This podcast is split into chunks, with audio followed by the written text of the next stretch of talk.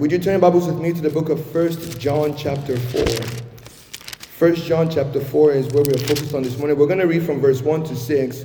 But before we do that, I just wanted to quickly recap what we have covered so far in our month-long series titled, Lord, Give Us Eyes to See.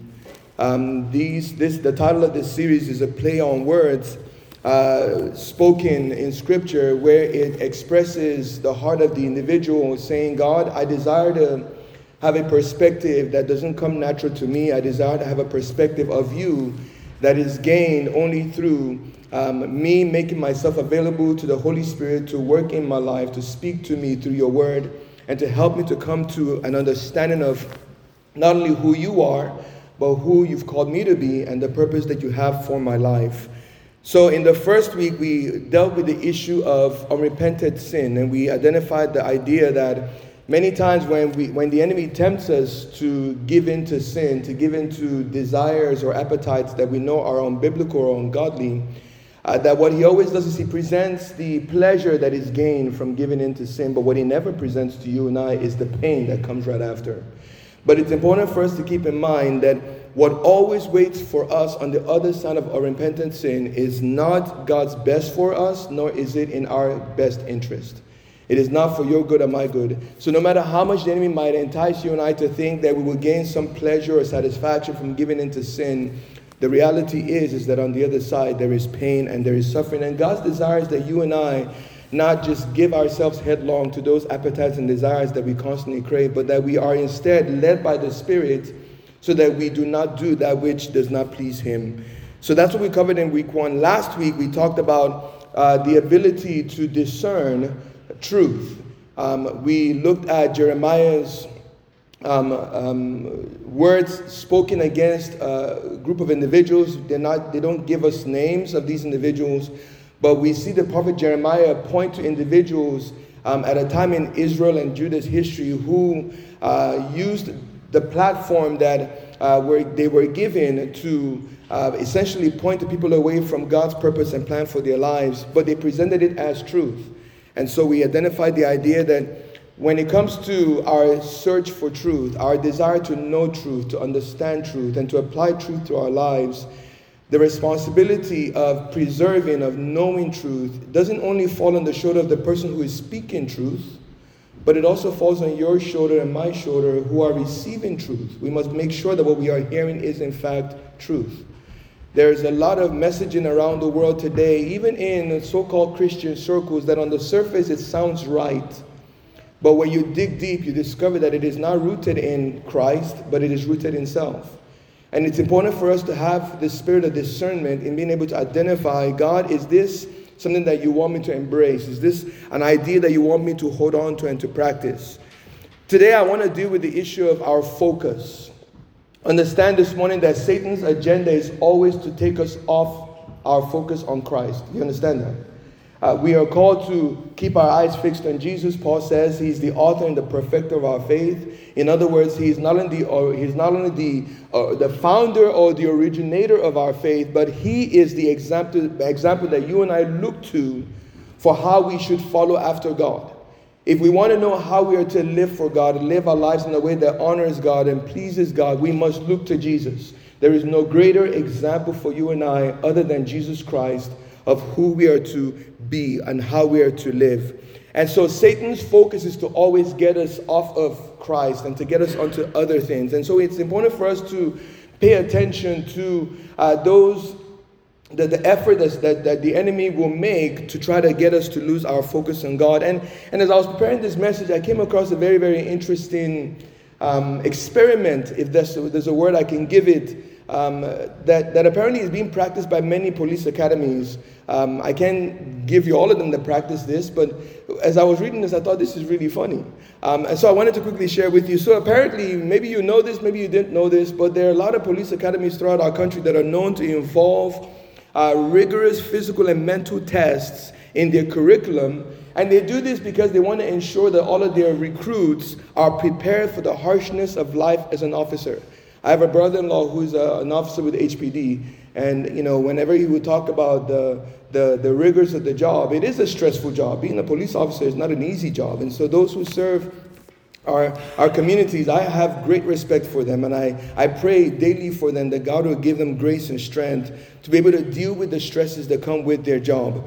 But the academy recognizes that it is a stressful vocation, and so they want to make sure that the officers are trained to be able to stay focused even when they're confronted with distractions. And so there was a recent Facebook post um, by one Indiana academy that showed a less intimidating but no less exercise, no less difficult exercise that is used to gauge recruits' discipline of focus. And this was the challenge. They would have the recruits stand at attention and not break their intent focus in the midst of a particularly strong distraction. And guess what that distraction was? A rubber chicken. They would dangle that rubber chicken in their face, or they put it beside their ear. And the idea was that the officer, the recruit, had to stand at attention and just keep their eyes focused. And the the the, the trainer would squeak that, that press that, that rubber chicken. I wish I had one so you could hear the sound it makes. It's very funny. But the idea was that as the as the officer is pressing, or the trainer is pressing this this this rubber rubber chicken, that that sound that it makes was meant to draw attention of the recruit, so that how they failed was by laughing or by losing concentration. And so here it is, you have this video where it shows a series of tough-faced young men and women who are one by one tested by the abrupt and awkward noise of a rubber chicken being squeezed next to their ear or right in front of their face. And many of them passed the test, but many of them failed that test because they could not help but crack a smile or just bust out laughing, again, because of the sound of that rubber chicken. And on the Facebook post, this is what, the, what they titled the exercise: The Chicken Test, designed to test a cadet's demeanor, focus, and sense of humor. So again, think about this. A rubber chicken placed in front of an officer to see would they be distracted by the sound or even the appearance of that rubber chicken. And, and you know, in, in, in a, on a more serious note, when I think about our walk with the Lord, and as I mentioned to you earlier, um, Satan's in the business of distracting believers. He's in the business of keeping our eyes off of Jesus. He knows that we're called to keep our eyes fixed on Jesus. His, this, his goal is to keep our eyes off of Christ. And he doesn't just do that with believers. He does that with, with anyone in general. Why? Because his desire is to steal, to kill, to destroy. He does not want anyone to come to an awareness of of the blessing of knowing Christ, or the blessing of walking in relationship with Jesus. And so whatever he can do to turn people's attention and focus away from the Lord, he will do that. And so because we know that this is his agenda, because we know that he would not stop, he would not rest, he would not sleep from continually trying to distract us, it is important that you and I learn um, the test. Everybody say tests. To help you and I to stay focused even when we're surrounded by so much distraction. And can I tell you this morning, it's not easy. In the same way that one of those officers that probably failed that rubber chicken test would tell you, I just couldn't help it. You know, the, the appearance of that chicken, the, the squeaky sound of the chicken, just it just made me laugh, it made me smile, I just, I couldn't stay focused. In the same way, Satan wants you and I to lose sight of who God is and what he has called us to do. So the question I want to ask this morning is this, and this is a introspective question. It's a rhetorical question also, but it's meant to serve to kind of help you and I to kind of get a sense of the direction that we want to go in the scripture we're reading this morning. And the question is this: what do you do when different doctrines are promoted by those who claim the same authority? What do you do when different doctrines, when different theologies, when different ideas are being promoted by those who claim to be serving under, speaking for, or operating by the same authority? And again, as you look in the scripture we're about to read, the answer is simple. You test them. Everybody say test them. Test. Look at your neighbor and say, neighbor, neighbor. Test them. Test. And you know, this is this message is really a, an extension of what we talked about last week. Remember, I shared, if you were here with us, uh, Paul referred to a group of people called the Bereans. People who, every time Paul says they would hear him preach or teach, would go back and compare what he had just said to them to the scriptures. As much as they respected Paul, and yes, Paul was a respectable man. No, he was not a perfect man, but he was a respectable man. He was a man of great influence, who spoke with great authority. The call of God in his life was absolutely clear without a doubt. And yet, even these believers understood that Paul is a man. Paul is a human being. And the only one who is flawless, who is infallible, is God. And so it was important for them to take what he said and go back and test it against the scriptures to ensure that did Paul, what Paul say, is it true? And in the same way, you and I must do the same. We must test them. So last week we talked about, um, you know, what what puts people in a position to where they fall easily to false teaching. Today we're going to be talking about uh, the characteristics of those who uh, claim to speak for Christ, but yet they stand for something completely different. Now, before we read the scripture, let me just quickly say this morning, you know, many times I'll hear the question, Pastor John, what is the test of a true ministry? What is the test of genuine ministry? Not everybody that says, you know, I speak for Jesus really is speaking for Christ. Do you understand that this morning? Um, you know, we, we know throughout history of many, many even cult leaders who claim to be speaking for God, and yet they led people astray. Many times they led people to their destructive end. So not everybody that claims to speak for the Lord is from the Lord. Um, there are many who see in the opportunity to, to represent, you know, the kingdom of Christ, or to, or to, to have a platform where they are, quote unquote, speaking for Christ. They see it as an opportunity for gain, for personal gain, whether it's to enrich themselves, whether it's to gain notoriety or popularity. Uh, it, it's focused on self. But what's important is we must learn to look beyond Uh, just what the world defines as success or a definition of true ministry. So before we read the scripture, I just want to make it clear this morning that there are several things that are not the only test of a true ministry. Number one, popularity is not the only test of a true ministry. There are many popular preachers who are not promoting Christ. There are many popular people who are not promoting Jesus. So popularity is not the only test. It is a test, but it's not the only test. Miracles, brothers and sisters, is not the only test of genuine ministry.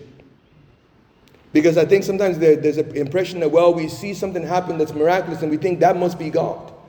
Remember, in the Old Testament, when Moses was was was was performing all these miracles, the pro- the, the, the pro- prophets, the priests of uh, Pharaoh were doing the exact same thing. Now, of course, they, they came to a, they came a point where they couldn't duplicate what Moses was doing, but we saw them in, in instances where they repeated some of the things Moses did. So, you know, just looking at miracles, friends, is not the only true basis or test of a, of a, of a genuine ministry. Display of spiritual authority or power is not the only true basis or test of true ministry. We're going to see what the scripture tells us is the test of true ministry. So again, if you have your Bibles, we're going to read from First John chapter four, verse one through verse six. The Apostle John writes, he says, Beloved, do not believe every spirit, but test the spirits to see whether they are from God. Because many false prophets have gone out into the world. By this you know the Spirit of God. Every spirit that confesses that Jesus Christ has come in the flesh is from God. And every spirit that does not confess Jesus is not from God. This is the spirit of the Antichrist, which you have heard is coming, and now it is already in the world. Verse four, you are from God, little children, and have overcome them, because greater is he who is in you than he who is in the world. They are from the world, therefore they speak as from the world, and the world listens to them.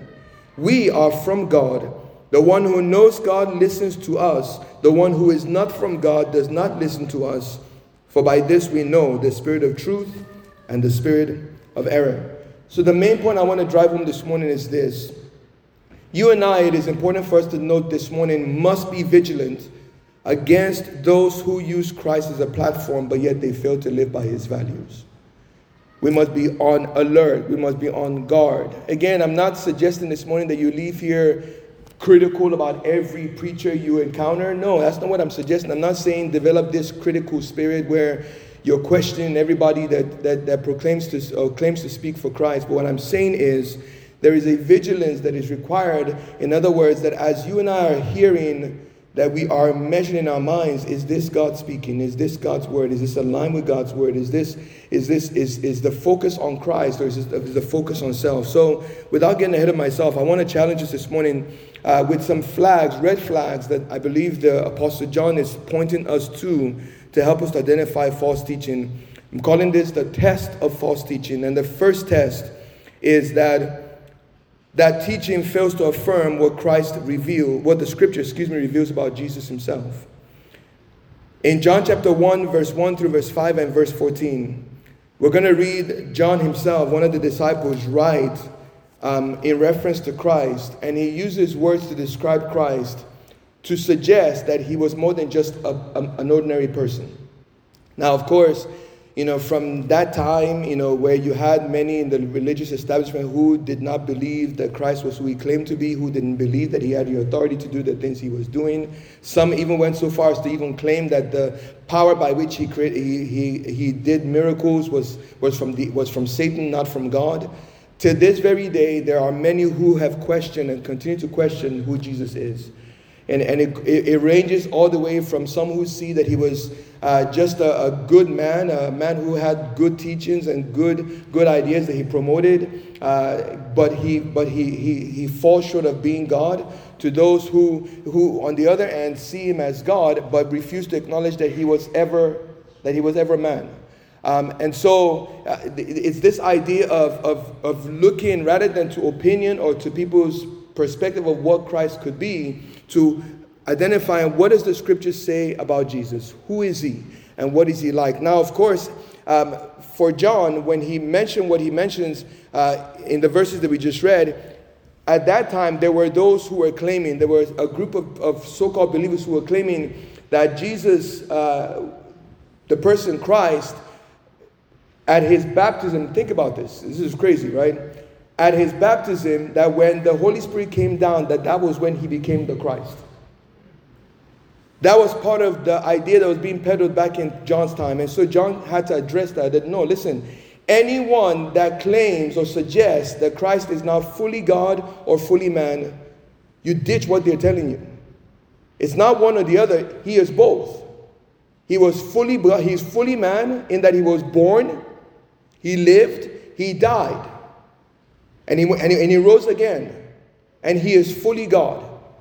Because no one else can claim to do the things that he did. No one else can, can, can replicate what he did. And the scriptures, even in the Old Testament, point to everything that Jesus did, that he ultimately fulfilled during his thirty-three years here on earth. But I want you to hear what the Apostle John writes in John chapter one. This is how he describes Jesus, to paint for us this picture that he wasn't just man, he is God. He says, verse one, in the beginning. Everybody say, in the beginning. That word in the beginning means that from the be- even before time began, the Word existed. And the Word was with God. And the Word was God. He was in the beginning with God. All things came into being through him. And apart from him, not even one thing came into being that has come into being. In him was life, and the life was the light of mankind, and the light shines in the darkness, and the darkness did not grasp it. And then you jump to verse fourteen. John writes, and the Word became flesh. The Word, the Word that he described as existing before time began, the Word that he describes as being with God and is God and is, is behind creation, that nothing exists that is that, that is today that didn't come by his hand. He says, this Word became flesh, and this Word dwelt among us. And we saw his glory, glory as of the only Son from the Father, full of grace and truth. What was John trying to say? That Jesus is God. And any teaching that questions or calls him to question his humanity, or calls him to question his deity, we must throw aside. Because it is not consistent with what the scriptures teach us about who Jesus is. Again, in the same way that there were some who claimed that Jesus was just an ordinary man and that he became Christ when the Spirit came down, came down upon him upon at his baptism, then there are others who want to claim that, again, Jesus is just a, is just a figurative expression, that he's not a physical flesh and blood Savior, that he, he, he, he, he his, his spirit or his, his, his, um, I guess his disposition was, was expressed in the in, in the form of an individual who, who represented him to the world. No, none of these are consistent with what scripture teaches. So again, whenever you hear ideas or doctrines or teachings about Christ, go back to the scripture and does it line up with what scripture teaches? And if it does not, what do you do? You ditch it. Everybody say ditch it. You walk away from it, you turn it, you cast it aside because it is not truth. John teaches that the test of false teaching is that it must affirm what scripture reveals about Christ, both in his humanity as well as in his deity. But not only is a failure to affirm the truth about Christ's nature a sign of false teaching, another sign of false teaching is that it does not profess faith alone in Christ's finished work on the cross. Again, there's the idea by some that uh, salvation is not only in faith in Christ alone, but that there are additional things that you and I must do in order to be saved. No, the scripture teaches that there is only one way that you and I are saved. And that is by putting our faith and trust in the finished work of Christ on the cross. In other words, we recognize that what Jesus did on the cross, he did. Why? Because it was necessary. Humanity needed a savior. But nobody in humanity was qualified to be savior. Why? Because we all needed to be saved. And so the Bible says when God, God took it upon himself to come into our world, to demonstrate his love for you and I, so that by becoming flesh and blood and being able to identify with our humanity, even though he was tempted, the Bible says Jesus never sinned. He never gave in to sin. He never, he never gave in to temptation. He became that perfect substitute for you and I. Why? Because it required the, per- the, the, the, the, the life of one who is perfect, who is sinless, to stand in the gap for sinful humanity. So the Bible teaches you and I that, that faith, uh, faith, you know, uh, a, a relationship with the Lord, salvation comes only by us putting our trust in what Christ did on the cross and acknowledging that that alone is what was needed for us to be forgiven of sin, for our sin to be paid with God. And yet in John's time, and even to this day, there are many who teach, who advocate this idea that is not only professing faith in Christ, but that you must also do X, Y, and Z, or whatever it is that they subscribe that you must do in order to be saved. No. Now, I think probably the confusion sometimes comes in identifying the difference between faith and the evidence of faith. The evidence of faith is, is, is our works, a changed life. But our changed life, the evidence of a changed life is not what is not what makes us saved. It is meant to point to the fact that we are saved, but it is not what saves us. So reading my Bible is not what saves me. Praying is not what saves me. Coming to church is not what saves me. The only thing that will save me is that I, I acknowledge that I am a sinner in need of, in need of a Savior, and that Jesus is the only Savior that I need. And I acknowledge him and I embrace him fully. Anything that, that, that suggests that we, we add to faith in Christ in order to be saved is not, is not biblical, friends. And we must learn to identify what is pointing to allegiance or trust or dependence on Christ and what is pointing to dependence on self. Again, it was no different from John's time as it is in our time. We must learn to apply that test of assuring that whatever we're hearing is teaching or pro- promoting a profession of faith alone in Christ's finished work on the cross. Peter writes in First Peter three eighteen, Christ suffered for sins once for all time, the just for the unjust, so that he might bring us to God. Jesus is how we come through to God. He is the way, the truth, and the life. He says no man comes to the Father except through him.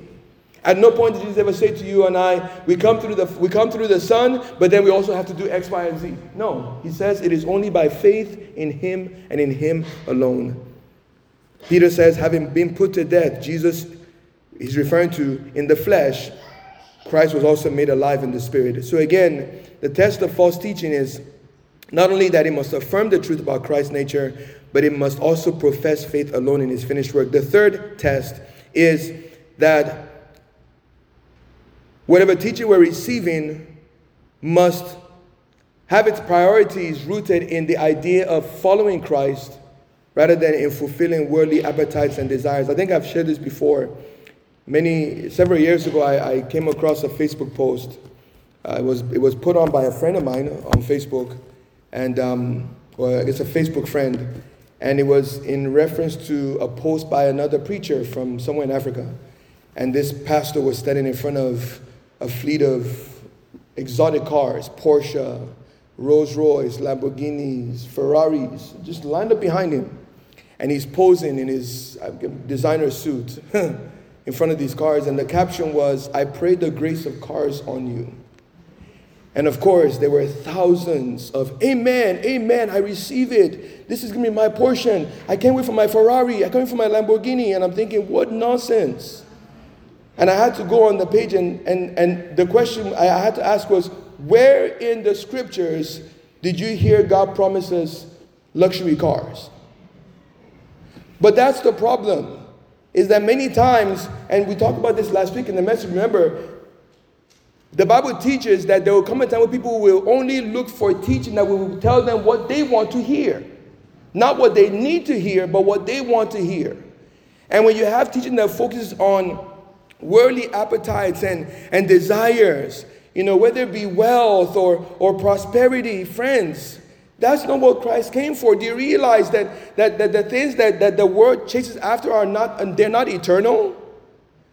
If, if, if Jesus came so that simply came to die so that you and I can be rich, oh my goodness. He, I'm telling you now, he would not have had to die. But he died because our need was greater than physical things. Our need was greater than cars or mansions or, or, or robust bank accounts. He came to save our souls. He came to save us from the consequence of sin. He came to be our substitute on the cross so that why you and I can discover the life that God desired for us to live in relationship with him. I'm not saying this morning that God doesn't want to bless his people, but that's not what he calls us to focus on as our first priority. Our first priority is to focus on following Christ. In Luke twenty-one, verse thirty-four, listen to what Jesus himself says. He says, "But be on your guard, so that your hearts will not be weighed down by dissipation and drunkenness and the worries of life." Jesus, this is Jesus speaking. He says that we will, we will find ourselves feeling weighed down, bogged down by a desire to accumulate, to attain, to to to uh, to to, to, to, uh, uh, to grasp all these things that the world says define success, that will make us happy. But the reality is, Jesus says none of those things will make us happy. We must be on our constant guard against this temptation to focus on on, on the things that this world gives us rather than focusing on him. Because he says, this day, referring to the day of his return, he says, will not come on you suddenly, will not come on you suddenly like a trap.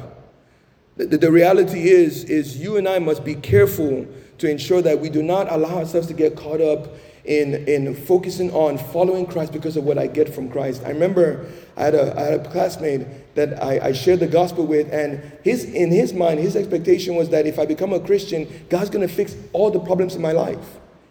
And when it seemed as if nothing changed in, this, in the sense of the problems going away, he walked away because he felt like it was either, um, you know, either either God didn't want to save him because, again, he equated being saved with having a problem-free life, or that his salvation didn't take.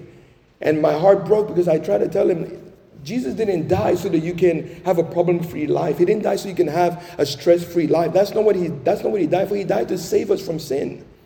And, and and I'm grateful that that that, that a, a, a benefit of, of walking with the Lord is that I have a peace that, that he gives that is not based on what I have or don't have, what I've done or have not done, that I, I can engage every condition of life, but I can do so with peace and joy, knowing that God is with me, that I have that assurance that he, he walks with me and that he will always lead me into his perfect will. But, but again, brother and sister, be careful Of, of teaching that focuses simply on what you and I can gain in this life. Because here's the thing, we didn't bring anything into this world. We will not take anything with us when it's time for us to leave. So if all we're focused on is what we will accumulate in this life, friends, we are focused on the wrong things.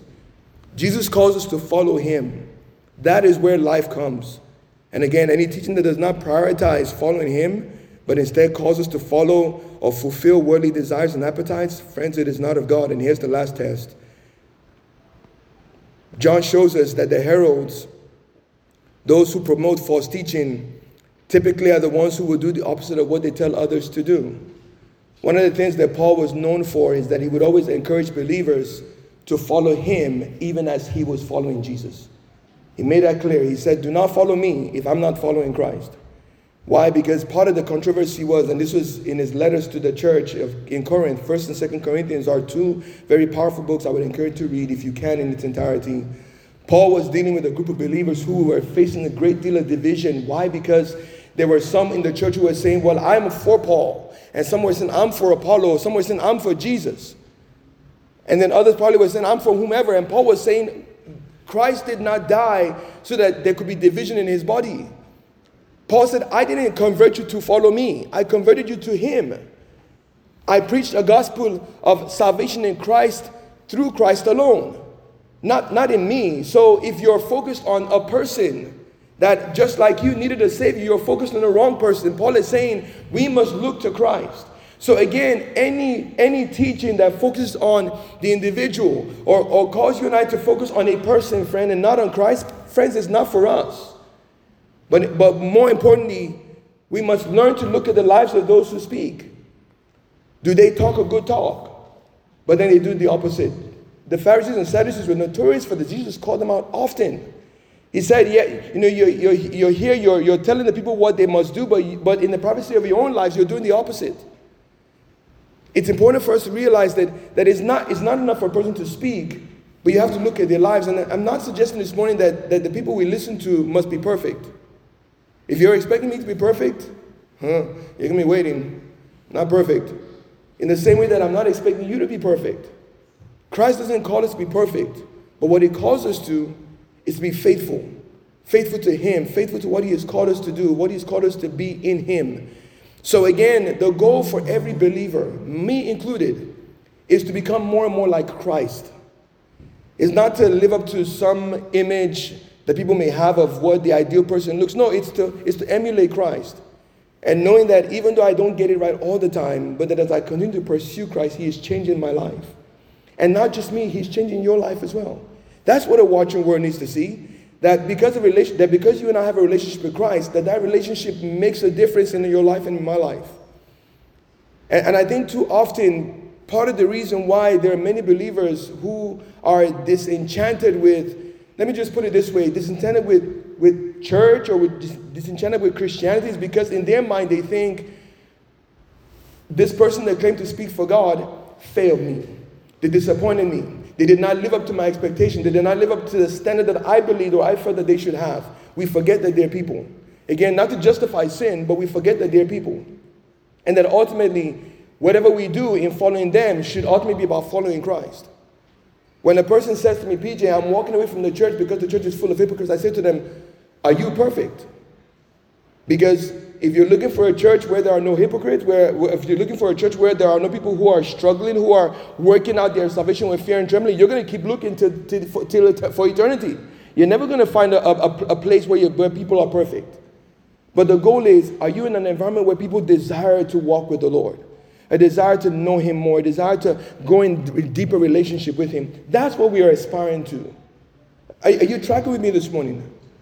So so when, when, it, when it comes to the, the, the teachings that we're receiving, we must ask ourselves the question, the person who is who is standing before me and, and sharing and preaching or teaching, are they living lives that, are, that that honor Christ? Again, yeah, you may not you may not know everything going on in their lives, but at least what you do know, do they do they speak truth? Is there integrity? Is, is there honesty? Is there humility? Is there an openness and a willingness to be transparent about their own struggles? Their, their, how, you know, their, their own pursuit of Christ and how that they don't always get it right and how that they're seeking to, to know Christ better and better and to become more and more like him, or are they presenting themselves as this image of perfection? But yet, in the privacy of their lives, they're, they're the opposite. What John was saying to the believers, I believe is saying to you and I, we must, we must have our focus on the right things so that we are not distracted by the wrong things. Again, we must be vigilant against those who use Christ as a platform but fail to live up to his values. I'll tell you this, preparing this series has been hard for me because every time I am preparing a message, I'm asking the Lord, is there something in me that you that you need to call out? And, and, and I have to make myself available to the Spirit and say, search my own heart, because I don't want to ever stand before God's people and almost suggest that I have it all together, as if it is it is the ones that are recipients of what I'm saying that are the ones that need to work on on, on their own lives. No, we, we're all a work in progress. But what I love about the body of Christ is that we can encourage each other as we walk together. Not expecting perfection from you, don't expect perfection from me, but be assured that as is within my power, within my ability, I want to come alongside you and to encourage you, and to challenge you, and to speak life into you. But you know what? I also need the same. I need the same from you, because it's about sharpening each other. We are walking together with Christ. And our desire is to know him. Our desire is to walk in relationship with him. Our desire is that nothing would cause us to lose our focus on him. And it's as much my responsibility to make sure that I stay focused, brother and sister, as it is your responsibility to help me stay focused, as it is my responsibility to help you stay focused. We need each other. Lord, help me to have eyes to see. That must be our prayer every single day. God, help me to stay focused on you. And if you don't have a relationship with Jesus this morning, I want you to know everything I've said would not matter if you've not first addressed the issue of whether or not your heart is right with God, because that is the prerequisite. My my my my old pastor, who has since gone to be with the Lord now, uh, he used to say when I was growing up, he says, God is a gentleman. God will not force you. He will invite you. He stands at the door of your heart and my heart, and he knocks. And he wants us to open the door so that in doing so, one, we do so because we recognize, God, I need you in my life. I don't want to just know about you. I don't want to just know you from, from, a, from a distance. God, I want to know you intimately. I want you to be a part of my life. I want you to be the center of my world. I want you to change my mind. I want you to change my heart. I want you to change every aspect of my being. I want a relationship with you. I want to be different. I don't want to just be religious, but I want my life to demonstrate that I know Jesus, and that he has made a difference in my life, and he continues to make a difference in my life. But that's not a choice I can make for you. You have to make that choice yourself. And it starts by acknowledging that you are a sinner, that you are born into sin. The Bible says that our what we, what we deserve for our sin is condemnation, is separation from God. But God loved you and I too much to let us remain separate from him. What did he do? He sent his son, Jesus, into this world. Jesus came. He gave his life ultimately on the cross to pay your sin debt and my sin debt, so that when we put our trust in him, we call on his name, he will forgive us. He will save us. He will bring us into a relationship with him that will change us. Brother and sister, I have never regretted following Christ. I have never regretted following Jesus, because there is no greater decision that I will ever make that has greater, that has more eternal ramifications than that one decision. And if you don't have a relationship with Christ, you can know him today. It's not a decision you make begrudgingly. It's not a decision you make out of fear. It's a decision you make recognizing, God, my place is with you. My place is with you. And I want to know you. Call on his name today. He will save you. Invite him into your heart. He will come in, and he will live in you. And he's going to change your life if you let him.